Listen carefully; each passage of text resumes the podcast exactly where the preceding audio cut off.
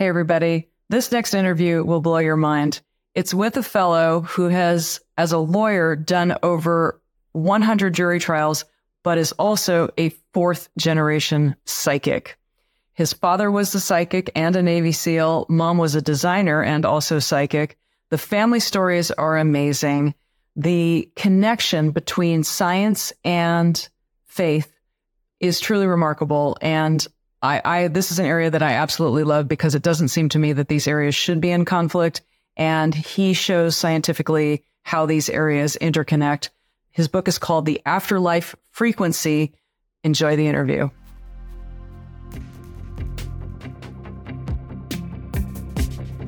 Welcome to Next Level Healing. I'm your host, Dr. Tara Perry. For 25 years, I've helped professionals, first responders, celebrities, Olympians, teachers, moms, dads, and people just like you achieve their results better and faster than they thought possible.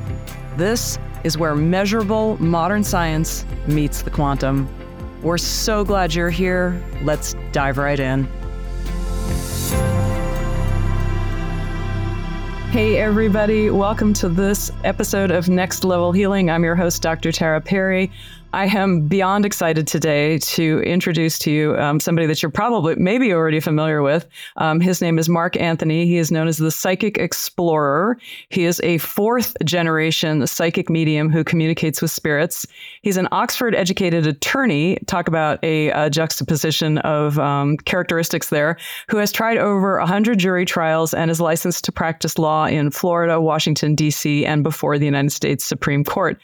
He was named Best Psychic Medium in the, I hope I'm pronouncing this right, OMI Awards. Yes. Sponsored by Om Times and iSpirit Media. Mark Anthony is known as the Psychic Explorer due to his extensive background in, this is a huge list and I love it, science, quantum physics, survival of consciousness, near death experiences, which we've covered quite a bit on the show uh, history, archaeology, philosophy, and theology. He examines mystical locations in the United States and remote corners of the world to explore ancient ruins, mysteries, and supernatural phenomena. Mark has appeared on many radio and television shows. On the CBS hit show The Doctors, he conducted a reading which cracked a cold case murder. Mark's multiple award winning bestsellers include The Afterlife Frequency, Evidence of Eternity, and Never Letting Go, which is recommended by grief counselors and hospices worldwide. He's a headline speaker at conventions and expo around the world, and his credentials go on and on. Welcome, Mark Anthony. Thank you so much, Tara. It's great to be here. I've really been looking forward to uh, being here on Next Level Healing. And uh, I'm very impressed with the work that you do because it's so positive. And it's important for us to take these spiritual and metaphysical, what used to be fringe topics, and put it out there because we have become mainstream. Well, what's so nice now, and this is what I talk about constantly, it's really nice to see the convergence of these supernatural phenomena, um, which aren't really supernatural at all. It, right. It's it's natural. It's just that in 3D, you don't understand uh, other dimensionalities and other uh, perspectives quite so easily. Um, so um, it's really exciting to watch that unfold and and also to see what that does for people. Um, as you've mentioned in your book, um, there, there's certain, for example, near death experiences which are now quantified. I mean, it's been looked at yeah. from many different points of view. It's been it's been um, collected. The data has been analyzed, and uh, the p values, which is how you you know, determine whether in science something's real or not are, are just out to one in a billion and beyond. Um, so it's kind of past the point of arguing whether or not this is real or not because there's so many right. veridical examples. But talk to our audience about, you know, when somebody's had a near death experience, and I'd love to for you to share yours, which you had when you were four years old. Um, how does that change a person, and what are the commonalities that somebody can expect to um, experience if they come out of a near death experience? What, what kind of uh, shift in reality is that for them? Well, that's a lot of questions. That's a, that's a whole lecture, and I love it. That's a and thank you, Tara. I appreciate it. Hey guys, studies are showing that 68% of people that watch podcasts regularly don't click the subscribe button. Do me a huge favor. If you like this content, click subscribe so other people know where to go for the cool stuff. Thank you. Uh, first off, with with my NDE, I don't want to go into extreme detail because I cover that very heavily in my book, The Afterlife Frequency, and um, it, it is what happened to me and what I experienced is so integral to the entire book. If if I give it away here, it'll it'll um, diminish what what people are going to get out of uh, out, out of my book. Um, but and and see having had an NDE at such a young age, it's hard for me to say how it changed my life because I was four. You know, people say, well, what about the life review? It's like, what? I was going to say, like, which sippy cup I like better, you know? um, but but the thing is, in, in all joking aside, um, it certainly set the tone for the direction of my life because before that, I was already seeing spirits, and both my parents were were mediums. My dad was a Navy SEAL, and my mother was a commercial illustrator, and uh, that that, that their story is quite fascinating. But um, about six months after that, I got very very ill, and I went into cardiopulmonary failure, and so I had this experience, and I came back and and it changed the direction of my life. Now in my work as a near death experience researcher, I've dealt with hundreds of people who've had near death experiences, and it is without a doubt a life changing event. Um, my friend and colleague, Dr. Yvonne Kason, calls it a spiritually transformative experience, an STE.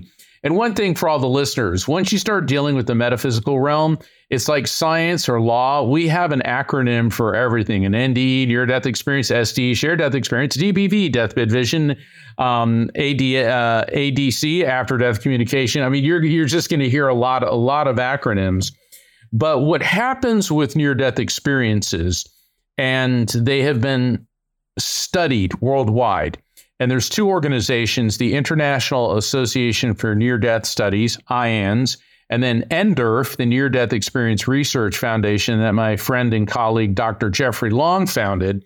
And NDERF is really um, amazing because it's a global database. So people from all over the world and doctors all over the world who have patients have had an NDE, they compile it. And here's what's fascinating is the data correlates you know, people would think that, oh, you have a near death experience if you're Christian and you believe in a certain way, except this database includes people from not just North and South America, but Europe, uh, China, an atheist country, Muslim countries like Iran and and uh, Egypt and Morocco, um, the Buddhist countries, certainly India, Hindu country. And there are, are several similarities. People feel a separation from their body. They may feel a floating sensation. Um, they have veridical perception, which means they may see if it's in an operating room what the, the operating team is doing. If it's a car accident, they may see what people are doing in the aftermath of that. Sometimes their spirit will wander around, like down the hallway in a hospital, and hear what their family members are saying or praying. Uh, then there's there's stages to it. Then they may go through a tunnel, a tunnel towards a light, and then when they you get into the light, you will encounter loved ones that have passed. And then if you go even further, you will get to what I call the divine power we call God, because even the word God is too limiting. And you will be filled with this sense of euphoria, love, and you get this weightlessness. It's the way I can describe it uh, from from how I've felt it is if you're in a pool or the ocean and that the water is that perfect temperature that you can't even you know tell the difference between yourself and your body. You feel no pain. You don't even feel your body except you feel this sense of interconnectedness. And that's another one of these similarities the interconnectedness fascinating. My my friend and colleague, Dr. Uh, Nancy Evans Bush, and she is pushing 90, and she still is working on books. Uh, Nancy is amazing. She wrote that most near death experiencers don't think there's a God, they know there's a God. And in her work, she's found that people who claim to have been atheists return from the experience saying, oh no, there, there, there, there there's a God. Um, race, religion, gender, socioeconomic status doesn't matter. whether or not you you know you believed in in uh, an afterlife doesn't matter. So there's all these similarities, and the thing is, near death experiences have been documented for thousands of years. They didn't know what to call them. Um, Actually, you have a great list in your book of some of the superstars uh, that went uh, that did document these, including uh, Saint Francis of Assisi, who I adore. I love uh, yeah. the prayer of Saint Francis. Uh, Wolfgang Amadeus Mozart, uh, Sir Winston Churchill, and you've got some great Churchill stories as well. yeah. Um, um, Abraham Lincoln, Carl Jung, Queen Queen Victoria, and Sir Arthur Conan, Conan Doyle quite a list. Yeah, even um, uh, movie star Elizabeth Taylor uh, had a near death experience, and she was interviewed. I believe it was by Barbara Walters, and and Barbara Walters said, "So who did you see?" She was expecting it would be Richard Burton. It was Michael Todd. Um, it was her very first husband, and uh, Elizabeth Taylor was very much a believer um, in near death experiences. And Plato is believed to have had a near death experience because in his book, The Republic, he writes what has been called the myth of Ur, E-R. And Ur was a warrior who died in battle. And according to Greek custom, they stick him on a pyre and they're they're lighting the pyre, and all of a sudden he comes out of it, you know, and they're like, "Oh, get him off there!" And and he begins to tell everybody how he he, he comes out of it after ten days. I actually have after, this in my after notes. ten days. Yeah, after ten days, he was probably comatose. He was probably comatose, but comatose people uh, also have NDEs uh, like Dr. Eben Alexander. He he did not die. Um, technically, his body was still working, but they said his brain was so filled with infection. He's been on our show too. Yeah, Eben, he's a friend of mine, and Eben's awesome. And um, so so um, Ur comes out of this, and he starts talking about things about seeing deceased loved ones. Talks about the divine light, and he also talked about um, living a series of lifetimes, but between them drinking from the, the fountain of forgetfulness. Yeah. Long story short, the ancient Greeks did not believe in reincarnation. So now Er's talking about reincarnation, which is another side effect of an NDE. People who emerge from it believe in reincarnation. They believe that we're all interconnected energetically. In um, I'm giving away a, a little bit of one of my lectures.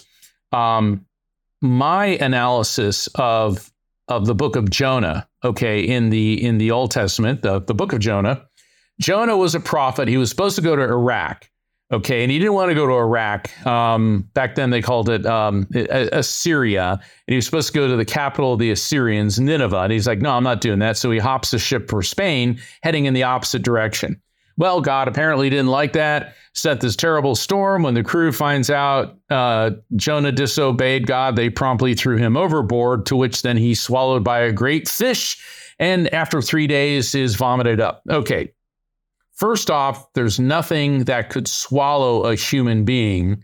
Even a whale, a whale's esophagus is roughly five to six inches in diameter. And if something did swallow them, nobody's going to be able to survive the stomach acid, acids of any type of predatorial fish. It is believed, and I, I believe this, that many people take the Bible literally. Okay. So if you take the Bible literally, that's fine, you know, but it's it Jesus taught through parables, which are metaphors. Interestingly enough, so did Buddha. When you read the the book of Jonah, the way he describes how he descended and then the Lord lifted him up, it follows the sequelae, the, the symptoms of a near death experience. So it is very possible that the book of Jonah may be the earliest recorded NDE on record. Now, for our literalist friends, in 2022, Mike Packard was a lobster diver off of Provincetown uh, on Cape Cod and he was going to uh, get a lobster. And all of a sudden, he felt engulfed by something. At first, he thought it was a great white shark, but um, he didn't feel any teeth. He just felt this pressure, and then he thought, "I'm dead." It was a humpback whale. Um, took him in his mouth, and then all of a sudden spit him out. Okay, and uh, he was injured, and he was in the hospital. But then you see, in ancient times, you ended up in scripture, but in modern times, he actually ended up on the Jimmy Kimmel show uh, being hailed as the modern day Jonah. So, for our friends who take a literalist interpretation of the Bible, hey, maybe Jonah was, you know, sw- not swallowed, but um, um, carried around in the mouth carried of. around in the mouth of a whale. And the whale's probably like what is this? You know because they use a little tiny krill thing you know it'd be like taking a piece of gristle and then the whale promptly spit it out. So i'm sure the whale was equally repulsed as as jonah or as uh, michael packard was. But but the thing is uh, these type of phenomena have been documented for for just thousands of years. Um, a christmas carol by charles dickens is is believed to be an account of a near death experience, and that the three spirits, the ghost of Christmas past, the ghost of Christmas present, the ghost of Christmas yet to come, were the life review. So think about it. Ebenezer Scrooge, he's the very epitome of narcissism, materialistic, nasty, only cares about himself. And on Christmas Eve, he encounters the spirit of Jacob Marley, his former partner. So this could be analogized to encountering people that you know who, who are in spirit. And then throughout the course of this, he is shown what he used to be a young man. There was love in his heart. He really liked this woman, but then the materialism began to grow, the self centeredness.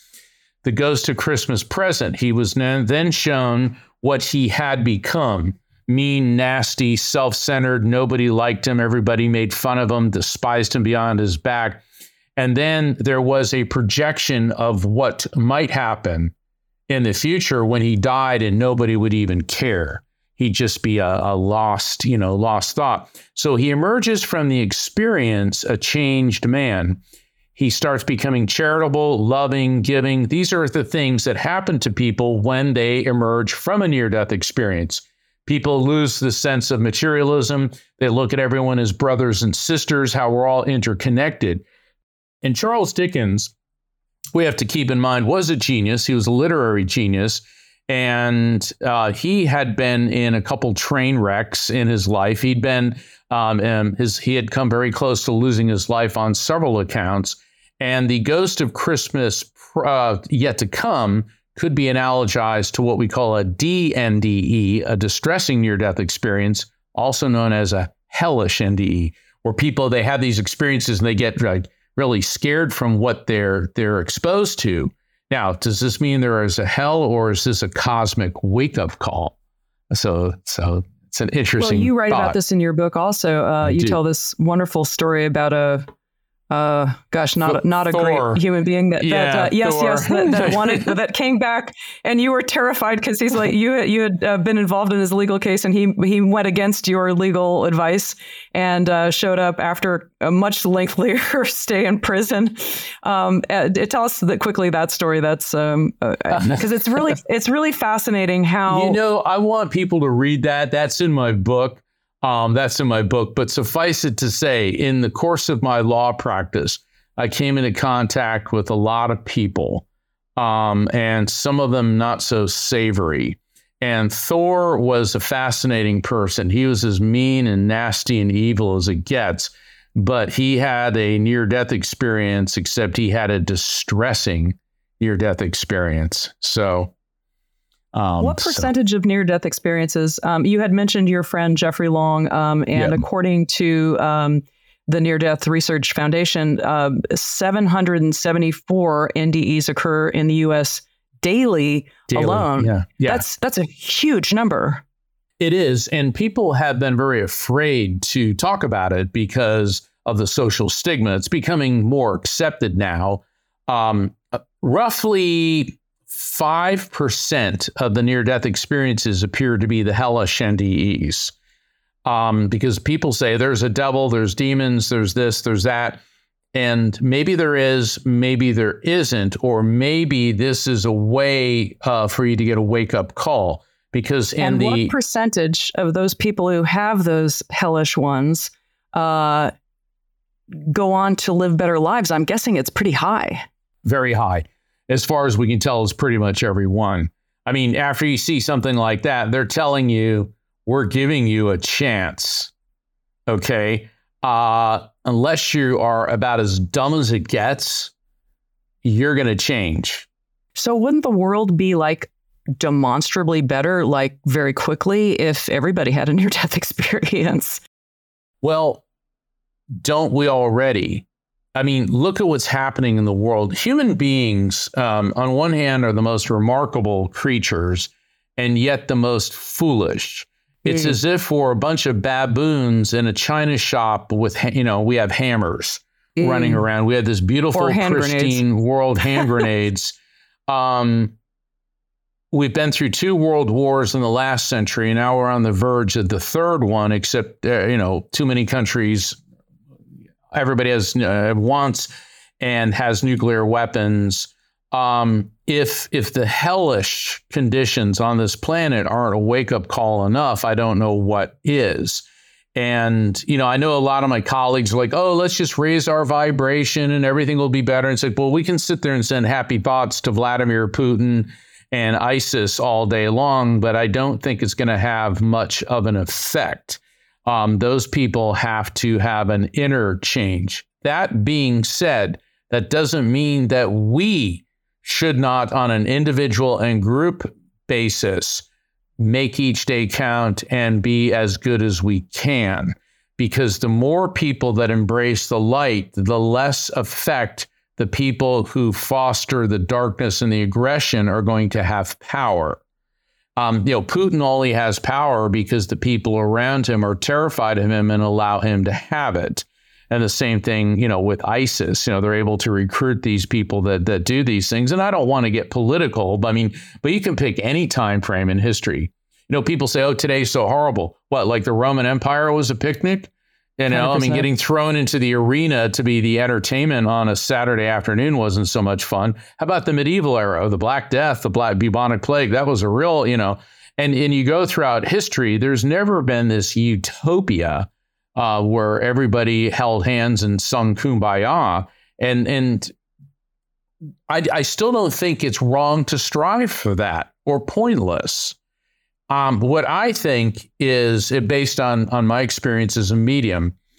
And you know, I was raised in the Catholic faith, and there's heaven, there's hell, and then of course there's purgatory. Purgatory is like cosmic probation. You know, you're not bad enough to go to hell, but not good enough to go to heaven. So they stick you in purgatory for 50,000 years and, or whatever.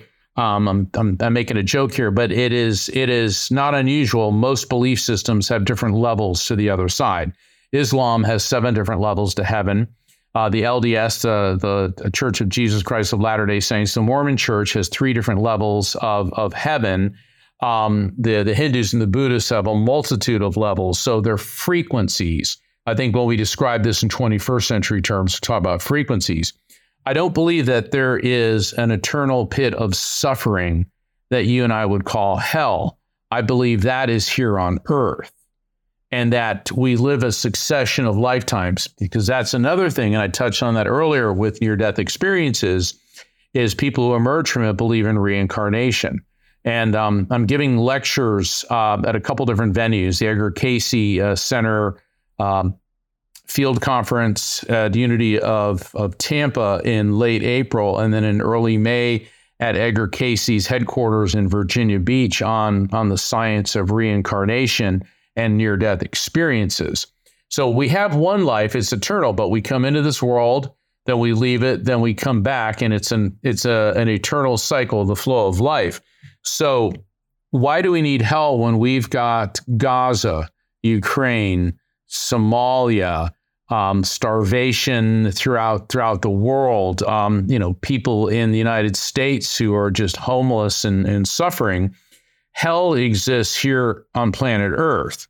Um, we don't need a jerk with a pitchfork sticking in the butt to motivate you to do negative things. Um, Are you a Buckminster Fuller fan? Uh, he said, uh, "I don't know if it's going to be Utopia or Oblivion, but it's going to be a touch and go relay race at right up to the very end." In this world, up to mm. the very end, um, I I would say to some extent that's true. I'd say to a large extent we create our reality. However, to a large extent as well, um, let's say people get cancer. Well, they didn't want to have it. They didn't make it happen. So I would say there's quite a bit of validity to that statement. In the Diamond Sutra, it talks about how uh, nothing is more powerful than an individual experiencing enlightenment. What are your thoughts on that? because uh, and and Byron Katie likes to talk about there's your business, there's other people's business, and there's God's business, and the only sane thing to pay attention to is is your business, um, and that doesn't mean not taking part in what you can to make the world a better place. Um, do you have any thoughts on that? Because I know you've studied the Vedas and um, your your your knowledge base of of many different uh, thought uh, uh, traditions around the world is is rather enormous. I think that's a a very powerful statement because you're looking at things from your perspective, and nothing's more powerful than an enlightening experience. Um, I've certainly had had uh, uh, more than one, but one in particular that was that that definitely changed the direction of my lifetime. And the question, though, is once you have that enlightenment experience, what are you going to do with it? And I think start with yourself before you start trying to save everybody else, you've got to got to work on yourself. Take um, the plank out of your own eye.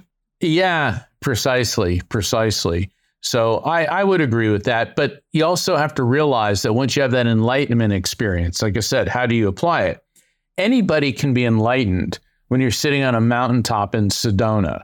Okay, it's beautiful. It's like, oh, I'm so at peace with the universe. And uh, all right, now, now you're struck stuck in traffic in LA. all right. And you got to be oh, no. somewhere in five minutes, and there's no way you're going to get there. And it's just miserable. And you've had, you know, you had uh, too much water to drink before you went. And it's like, ah, you know, and so, so that's the real challenge. Uh, the real challenge is when you're in your everyday life is that where you're enlightened? You know, because people go around, oh, yes, I was at this mountaintop and I was so connected to the universe. Well, that's not just an isolated incident. You're supposed to be connected everywhere. And that is the challenge.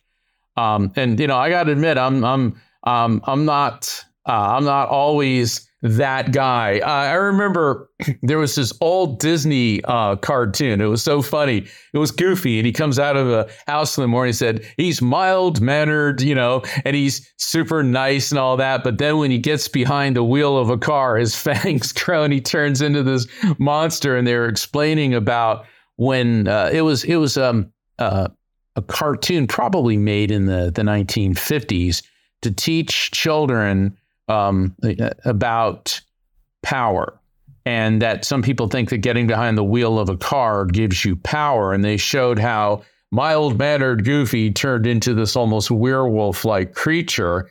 And, and because he's behind the wheel of a car, that didn't give him a license to be aggressive and rude and nasty. And so uh, I always enjoyed uh, how we can make a point through through fantasy through fantasy and fiction, you can you can overemphasize something to to make it a point. So hell is basically the 405 freeway. yeah, it is. Um, it is. Um, I mean, so, been, so yeah. I, I, I've, I didn't understand until recently that um, psychic ability um, actually does run in families. Um, and you're a fourth generation psychic, and there's some really interesting stories uh, about your family and and yeah. their experiences. And the one with your aunt particularly indicates yes. why people didn't want to talk about this and your father's admonitions to not share this because uh, people might not be ready for it. Would you tell our listeners about that? Certainly. When i was around three and a half years old i started seeing spirits. And all of a sudden you know which is is on its face not unusual for a toddler to have invisible friends. But when mommy and daddy can see who I'm talking to, and I remember mom going, "Oh, he's got it." My dad was like, "God, geez, he's got it," you know, and and um, my parents were just talk about this to us. And I remember I started uh, first grade when I was five, and when I was getting ready, and I, I went to Catholic school. And uh, my dad said, Do not talk about this to anyone except your mother and me, because people who see things others don't get taken away. That really got my attention. And, uh, you know, then when I was in Catholic school, they're talking about angels and saints and all these invisible entities. I thought, well, this is great. And then I started listening to more about what they were saying and realizing, yeah, maybe I shouldn't shouldn't talk. Um, uh, about about what goes on at, at my house. But what had happened, and I didn't figure this out or discover this until I was in my 20s. Um, my father, he had four siblings, three sisters and a brother. Uh, and one of his sisters, Marjorie, had these abilities, as did his mother, Isabel, and maternal grandmother, Grace.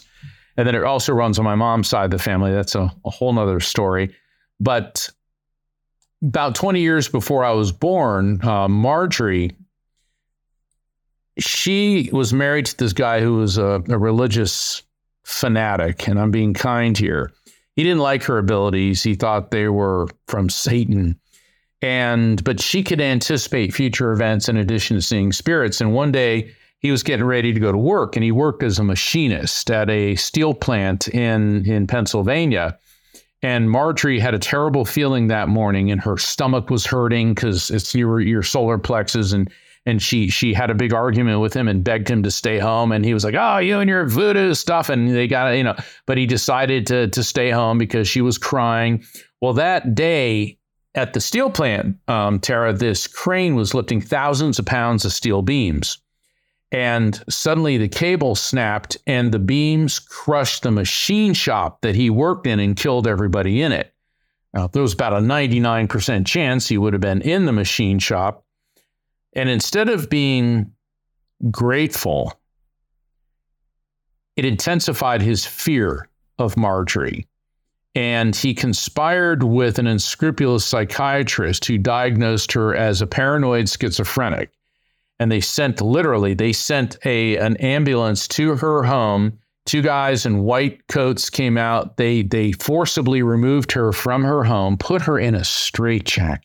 If took her to a mental institution where she was subjected to electroshock therapy for over six months. They did so much oh my my dad said that they did so much damage to her that when she emerged from that experience, she was a shadow of what she had once been. She never talked about seeing spirits ever again. And that's why I I realized when I was a a little boy because my dad scared me. He's like, "You don't talk to anybody," you know. And and and then I realized, you know, my dad was a Navy SEAL, and sometimes he wasn't always as cuddly in his delivery. He loved us very much. Dad was real tactile. He would hug us, but sometimes when he was telling us something, you better listen. Now I understand why he was afraid, because back in those days, um, we were treated as as mentally ill, delusional. People were afraid of us. There's countries in the world today, and I'll name it Saudi Arabia being one of them, where people that had uh, exhibit these abilities are beheaded Okay, this is the 21st century. So, um, psychics and mediums have been persecuted throughout the century. Look at, say, Joan of Arc. Joan of Arc, uh, who who heard voices and she was able to lead the French army to victory in the Hundred Years' War, and you know, she gets repaid and by was being later canonized. But boy, did they not thank her at the time. no, they burned her at the stake. Yeah, you know, so so throughout history, a lot of um, um, psychics and mediums have always been there. And one of the lectures that I give is called Rulers, Royals, Psychics, and Spirits Mystics Behind the Thrones of Power. And um, since ancient times, all the way through the US presidency, the US presidency, in fact, roughly one third of US presidents have had psychic experiences or consulted with psychic advisors. Um, you know, and it's all you know very Reagan hush hush. Very, and, uh, Nancy Reagan was very well known for that, wasn't she? Nancy Reagan, yes, she was with um, uh, with Joan Quigley, who was an astrologer, and I knew people that worked on the Hill, and they said. Uh, one of us said, "Yeah, Nancy was a pain in the ass because she'd go see that uh, astrologer. Then we had to change uh, the president's schedule around." Um, but she, especially after Reagan got uh, uh, shot, uh, she was very protective.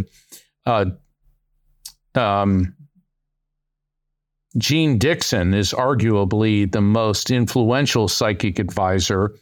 Jeane Dixon, we know, advised Franklin Delano Roosevelt. She advised Rick, um, John F. Kennedy. She advised Richard Nixon. In fact, she even begged uh, John F. Kennedy not to go to Dallas. She had a real bad feeling, real bad feeling, wow. and she even predicted um, the death of his brother Robert Kennedy. She was uh, at an interview at the Ambassador Hotel in L.A. And somebody said, "Do you think Bobby Kennedy's going to be president?" And she said, "No, he will never be president because of something that'll happen right here in this hotel." One week later, one week later at the Ambassador Hotel in LA, he was gunned down by Sirhan Sirhan. This is really um, one of the things also scientifically I love about your books is you talk about the equipment that we have in our bodies to uh, feel these kinds of things. Of course, there's the pineal gland, which has been written about also for millennia, and uh, the solar plexus uh, the the second brain. Uh, and numerous times in your book, um, you're talking about people who have a bad feeling, and then of course something right. horrible does happen. Um, uh, there's this fabulous book I'm sure you're familiar with, uh, Gavin de Becker's The Gift of Fear, uh, um, it's it's a wonderful tool that we have, and something your father always used to say to you. Two things when you would go off to school. Uh, one is "I love you," which is always important to say to the people around yep. you because we we never are guaranteed we're going to be able to see them again. And then the second is "Be aware." Be aware, um, yeah. and that can save your life too. Um, so, speak to us about the equipment that we have and the importance of being aware. We have two major receptors in our body. See, everybody's capable of having a psychic or mediumistic experience, although not everyone's a psychic or a medium. In other words, we can all swim, but we're not all going to be, you know, Michael Phelps and win, you know, 20 gold medals. We can all play guitar, but we're not going to be a Slash or a Jimmy Page or, you know, uh, whoever whoever's considered a great guitarist these days. Um, um, the thing is, we just are all good at different things. And the pineal gland is behind the center of the forehead. For people who do yoga, that's the third eye chakra, which is associated with the indigo color. And if you go about four inches behind the center of your forehead in the brain, there's a small gland between the size of a grain of rice and a lima bean, and that's the pineal gland. And it's the most complicated and misunderstood and most studied gland in the body. It's the mysterious it has a tremendous amount of functions. It regulates brainwave frequencies, circadian rhythms. In other words, when we're hungry, when we're tired, when we're you know feeling frisky. Um, it, it it processes uh, or helps us process and understand light. And also, it has been found to have calcite and magnetite crystal fragments within it. So the first first radio was quartz crystal with copper wire running electricity through it. So we have this very sophisticated radio station in our head that regulates brainwave frequencies, controls our perception of light. Um, and then we have the solar plexus, which is at the bottom of the rib cage. And for our yoga friends, that's the solar plexus chakra, the the yellow chakra. It's the pit of the stomach. That's why Okay, women's intuition, where do you feel it? You feel it there, right?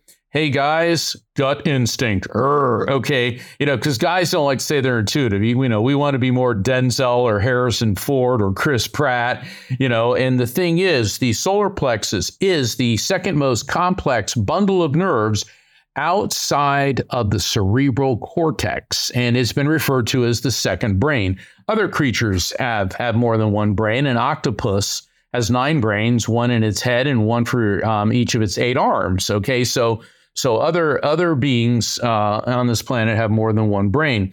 The solar plexus is where we pick up the emotional, the feeling, the sensory things. The pineal gland is where we get the visions, the data, the auditory information. So everybody has these two areas in your body it's just some people may be more developed than others, and you can work with it to enhance it. But once again, not everyone's going to be a medium or a psychic. And I know there's all these courses: be a medium, be a medium. And and um, I've seen some people just get so frustrated because they can't do it. It's like you know, you're not going to make me a um, um, a javelin thrower in the Olympics. Okay, I mean, I can throw a spear around, but I'm not going to be throwing a javelin, you know, 300 feet or whatever it is that they do. Um, and you just have to realize um, that's okay to work with it. But if it doesn't get to the point that you want it to, don't beat yourself up. Okay. Um, so everybody has these physiological, um, we have the same basic physiology. And like I said, some people are simply more developed at it than others. Okay. What was the second part of your question? Um, gosh, you know, when I'm talking to you, I have a hundred questions coming to me all at once. so, um, basically, I wanted to just uh, understand the basics of the equipment uh, so that people sure. have an understanding of that. Um, I hate to jump off to something completely different, but I'm so curious uh, your parents and how they met. And when two psychics meet, I mean, there must be a certain amount of relief because it's like two aliens meeting. And especially at a time when it wasn't really safe to talk about this, um, it must be a huge just sense of relief to go, wow, I'm not alone. There's people like me.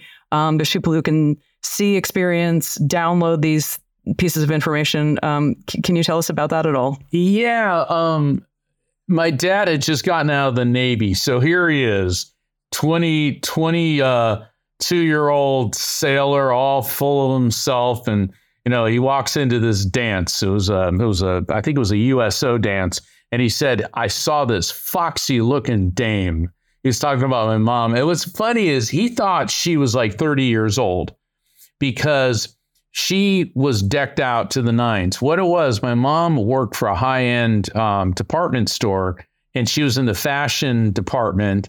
In fact, back um, at the time, my mom used to be a leg model for stockings because she had these beautiful. They, they used to say that my mother had Betty Grable legs. And in World War II, Betty Grable, her legs were so beautiful, she had them insured at the time by Lloyd's of London for a million dollars. In Whoa. today's, yeah, in today's dollars, that would be like a hundred million dollars. All right. So this is some time after that, and and uh, my mom had these beautiful legs, but she was only 19 years old. You know, so my dad goes up and says, you know, hey, can we dance and all this, and and uh, they were both really good dancers, and and he wanted to see her again, so they met at another dance, and at the third dance, she said to him, uh, my mother's name is Jean, we call her Jeannie. Uh, my dad's name was Earl. She goes, Before this goes any further, this is something you need to know about me. She goes, I, I, I see spirits. And to which my father replies, as only a sailor can, um, a bunch of colorful metaphors followed by I do too. Oh my gosh, this is such a great story. I love this. And then they realized that their connection was more than just he was a hot sailor and she was a foxy looking dame. And my mother was a good Catholic Italian girl. Her family came from Italy, and uh, her father was born in Italy, and her mother was born here. But her mother's mother, Giovanna, was a well respected um, psychic. And um, in fact, she was known in the Italian community of, of Little Italy in North Jersey as the woman who knows things. And officials from the Catholic Church would come to talk to her, meet with her, um, discuss theological questions with her.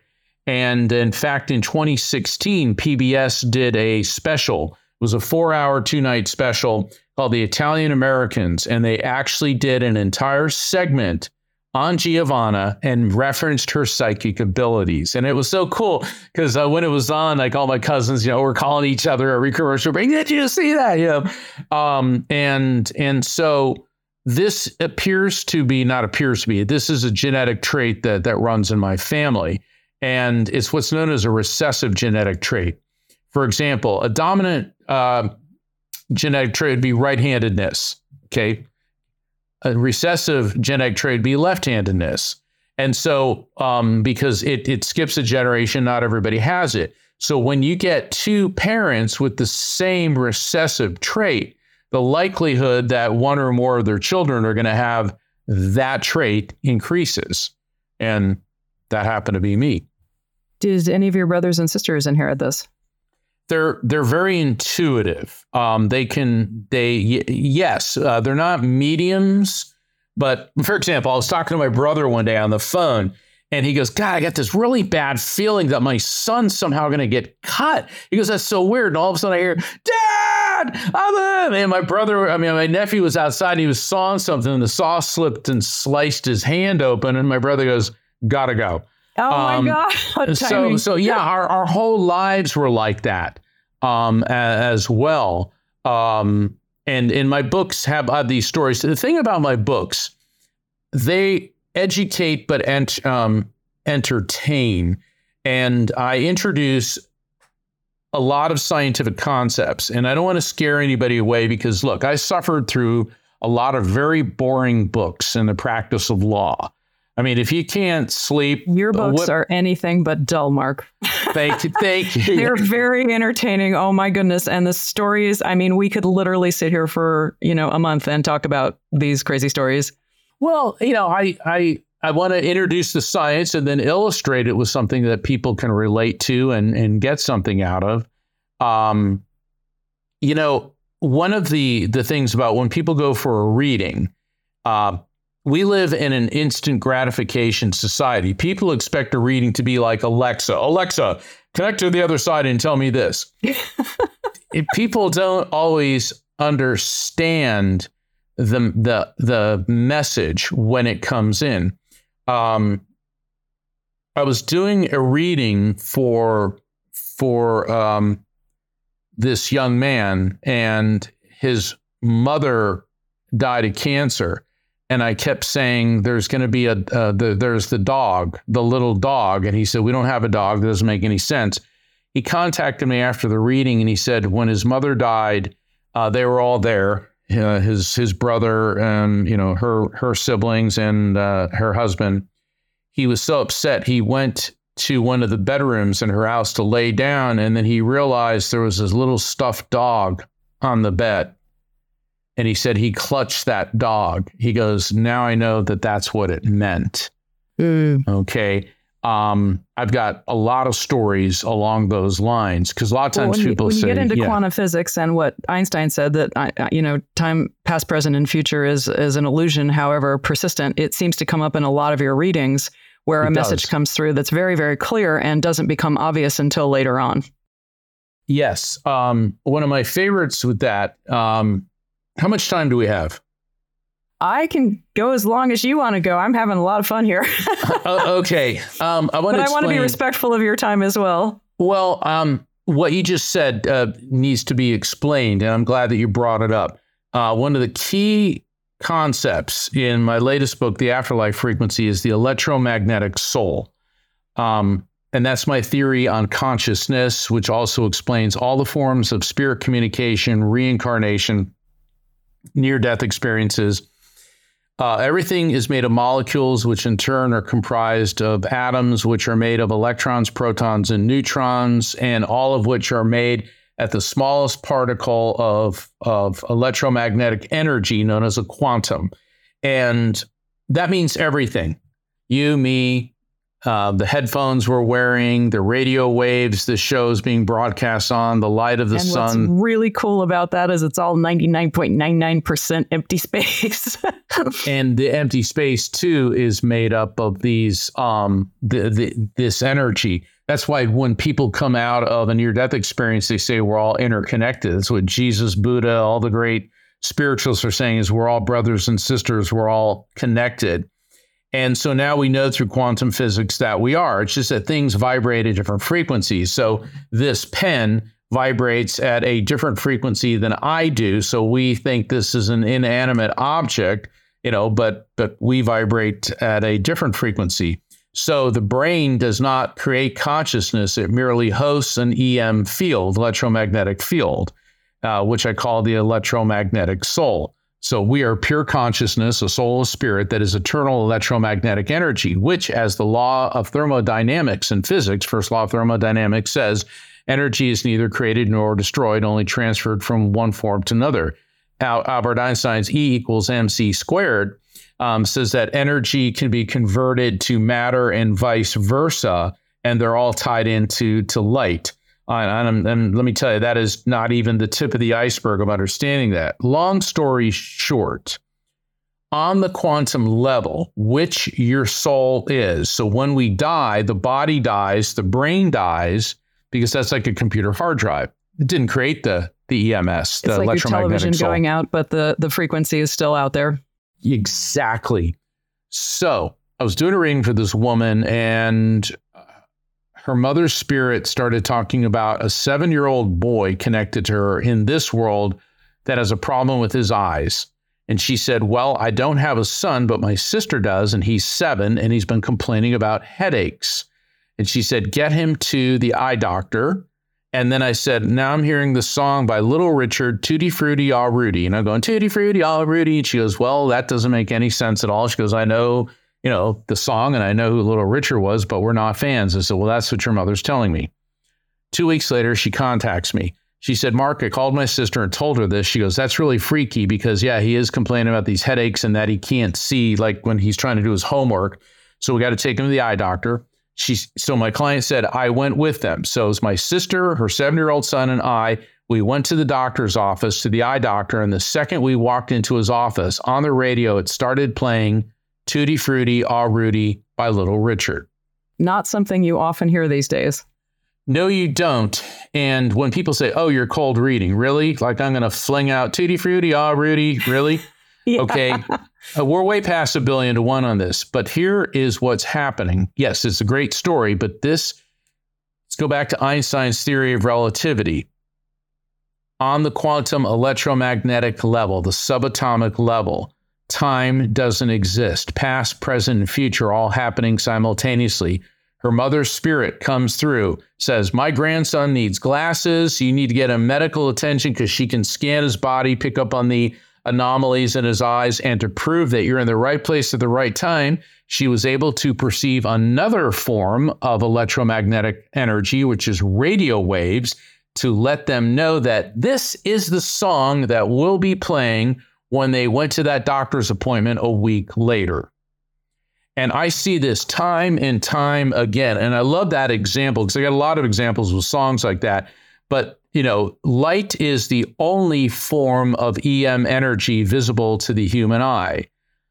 And if you take, let's say, a yardstick, the visible spectrum is less than an eighth of an inch. Ultraviolet, infrared, X rays, gamma rays, uh, microwaves. I mean, you go on and on and on with the different forms of electromagnetic energy. The visible universe, according to NASA, is mostly dark matter, dark energy. We can only perceive without technology less than 10% of the universe. Yeah. Our, so, our, our, understanding is this much. And then you add the reticular activator system in that. And then what we focus on, you know, you've you've narrowed it that much more. It's it's pretty crazy how our perception, our shift to perception can change our experience of reality. And, and that's to me what's so excited about these near death experiences. Even people that are not leading very nice lives um, can have an upgrade by getting yep. a shift in perspective. You can change. Um, can I tell one more story? It's absolutely. It's not, it's not so metaphysical, but it is a you can change story years back, and I'm not practicing law now uh, because I'm concentrating full time on my work as a medium, researcher, author. Um, but I represented this guy, and I'll never forget. Every time he came to the office, all the secretaries they're all like giggling.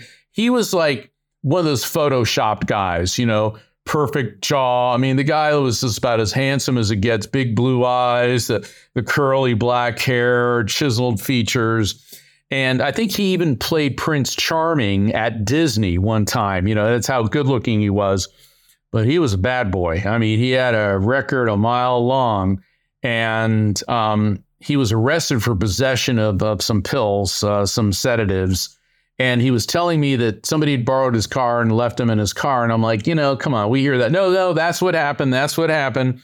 And I'm looking at his rap sheet. You know, he'd stabbed somebody, Grand Theft Auto. I mean, he was a bad guy okay, but a very handsome bad guy.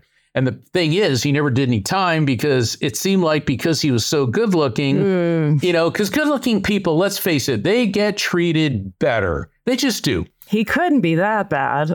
He he's so charming be. and so he's attractive. So char- yeah, especially in, you know, as well. The problem is we were in front of, and I won't say the judge's name because I understand he's now a federal judge. okay. Mm, ouch.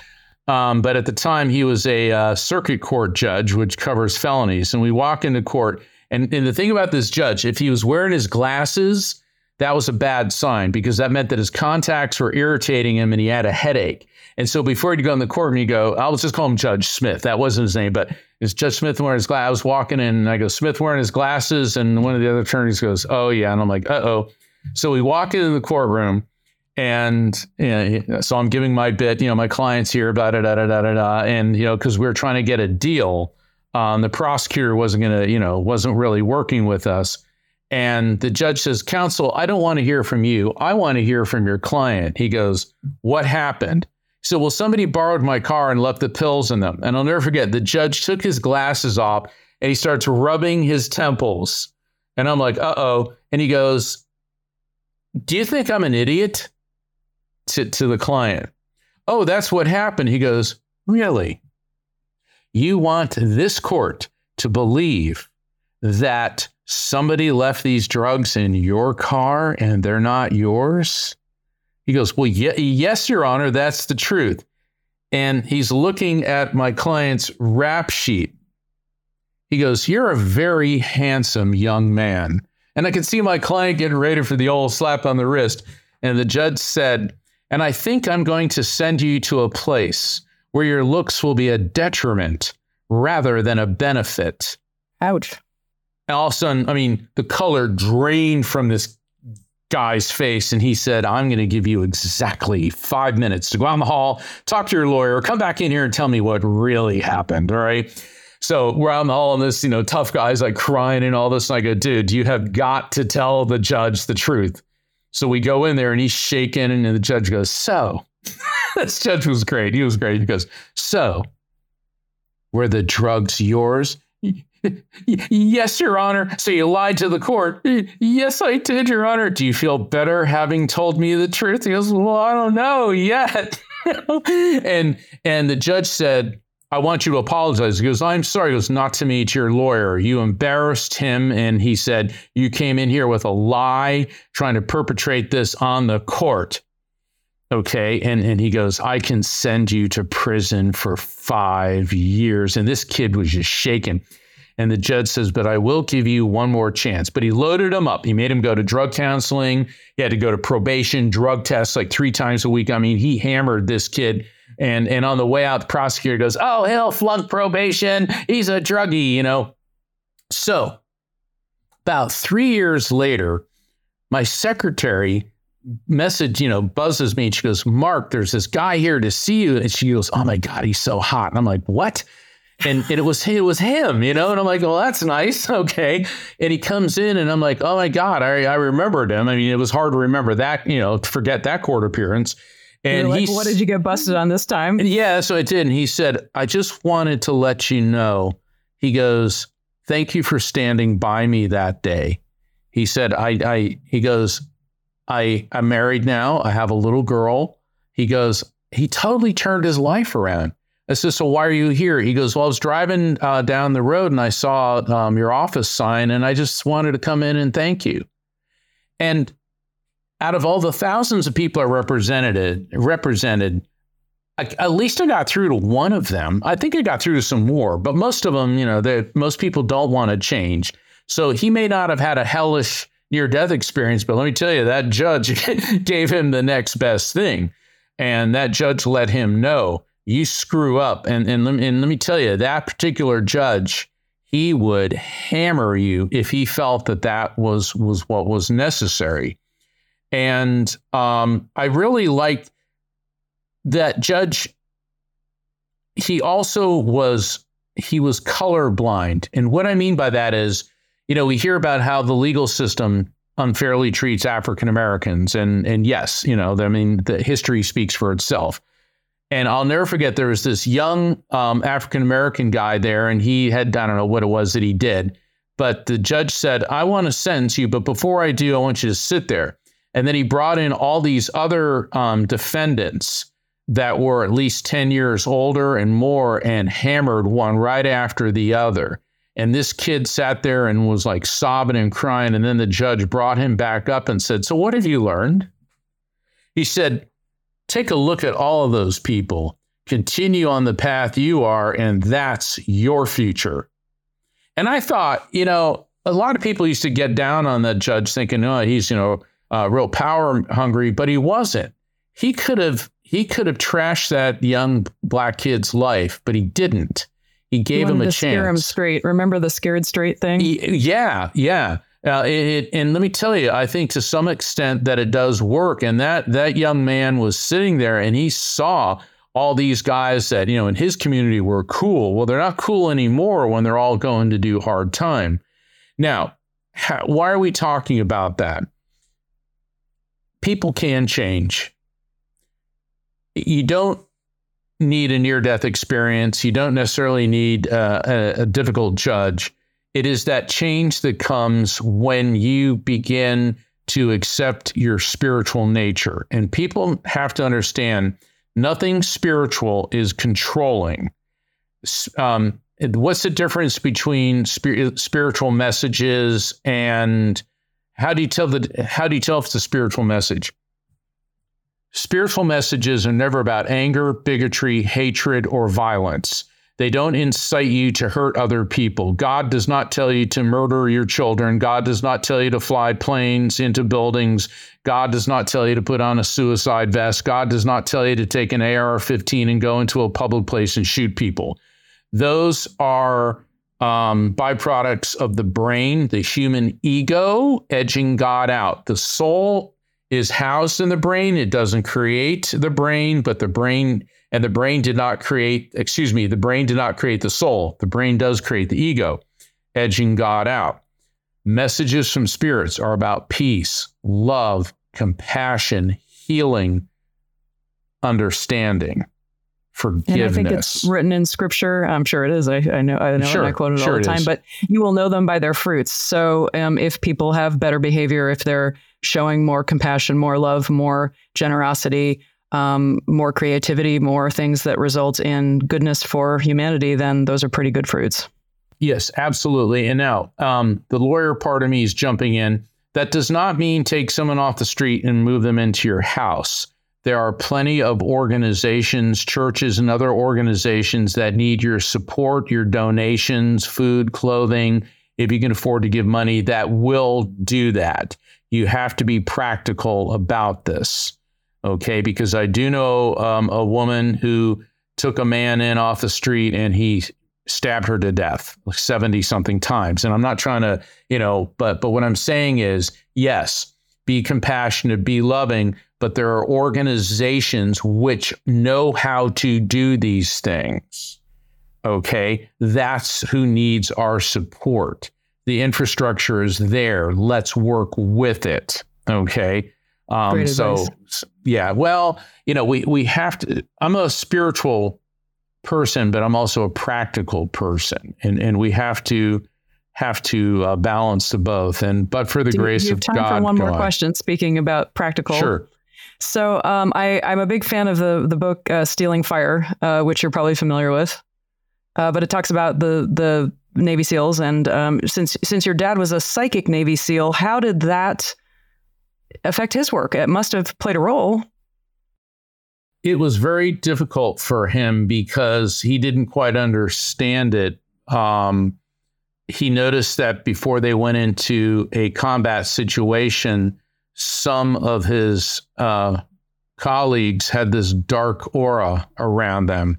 Those are the ones who died. And so my dad had a, a unique gift, one I'm kind of thankful I didn't inherit. He could tell when people were going to die. Um, we'd be places and, and, and, and when he was older and he would like shudder. I go, what? He goes, over there, there's that thing over them. And it was really weird. Um, recently I saw an old, remember that old TV show, The Twilight Zone? They were playing oh, yeah, I watched every episode. yeah. There, there, there, was an episode where um, there was um, um, a soldier in World War II who could see this weird light on people's faces and then mm-hmm. they would mm-hmm. die. Mm-hmm. mm-hmm. And and I remember like I, I, wrote about my dad's ability in one of the one of my books and somebody said there was a Twilight Zone like that. And I didn't know that. And then I recently I saw it.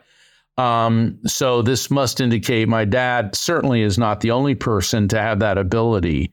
But um, he said that that that always was something that that got him. He said, but he said, You got to trust your gut. Be aware, trust your gut. Great information. Um, I literally could talk to you for a month. Um, so this has been so delightful. Um, I want to be respectful of your time and and hopefully we can have you on again. I we've hardly touched the surface of grief. Um, and uh, I think that's an important one because a lot of yes. people have lost loved ones, and there's nothing more painful than that. You did no. say something uh, really beautiful that grief is the price that you pay for um, experiencing love, love which is yeah. really kind of beautiful.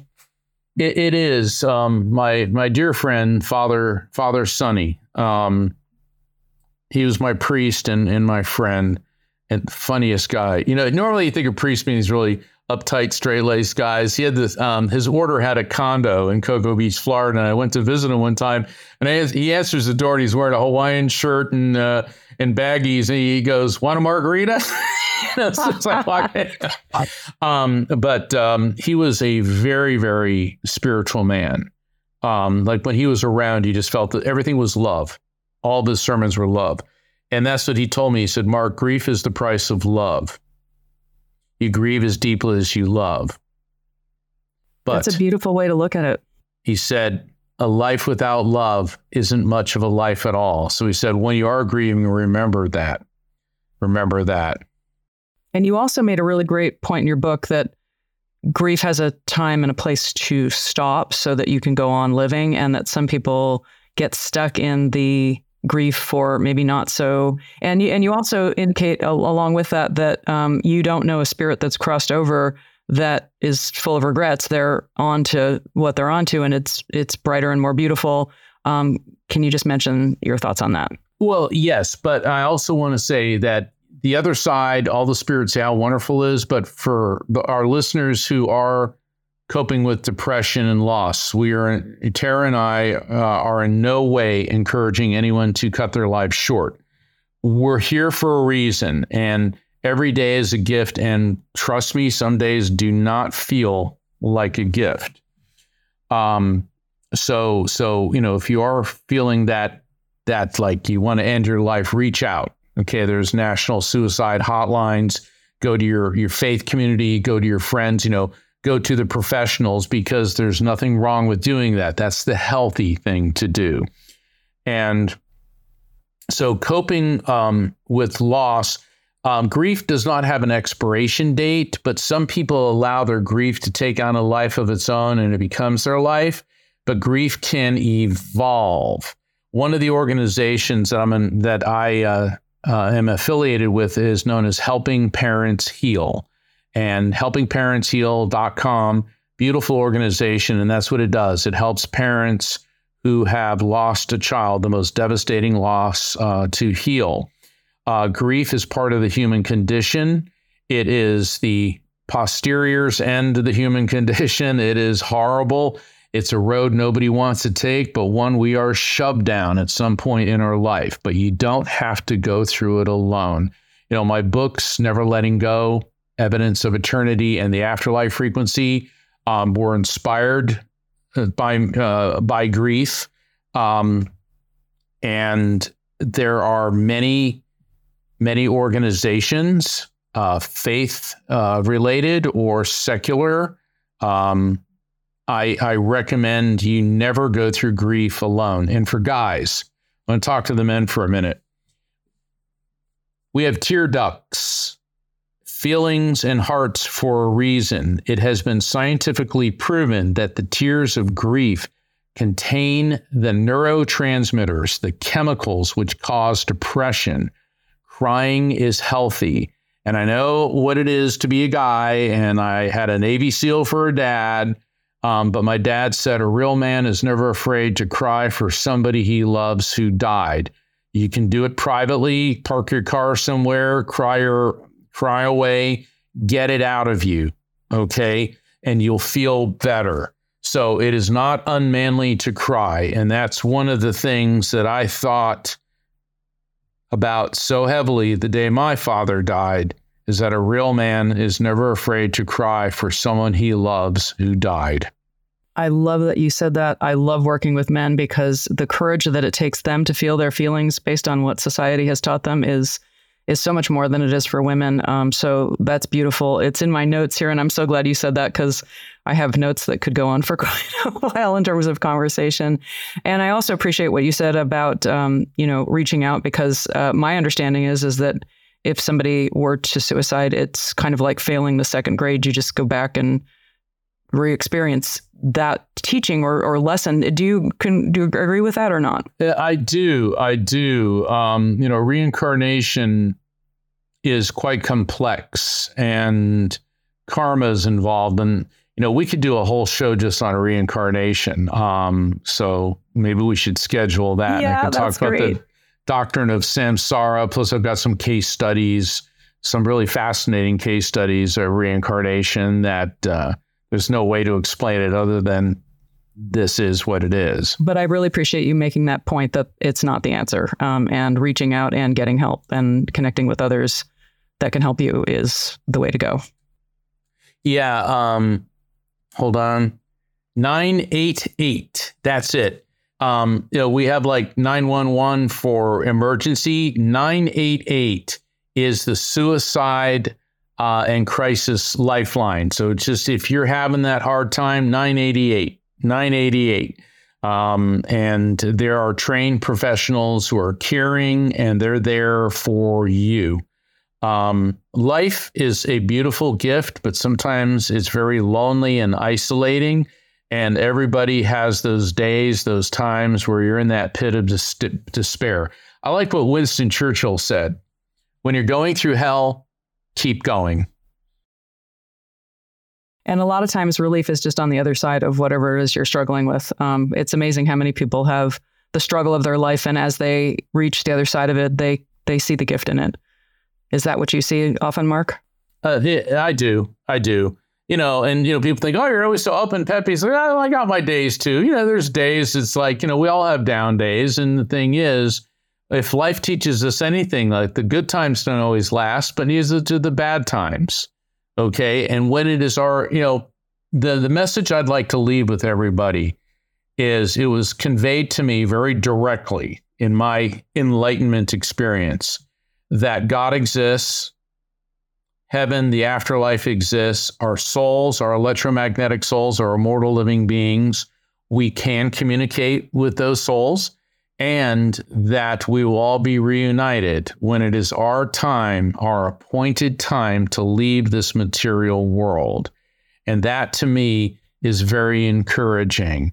So there are days life doesn't feel very much like a gift. And then there's days that it feels like, you know, you've won first place at the, you know, uh, at the county fair but uh, most of the time it's it's a mix in between. And happiness isn't something that we wallow in. Because i want to be happy i want to be happy. All right happiness is not a swimming pool that you slosh around and rather happiness is looking back on a tapestry of your life.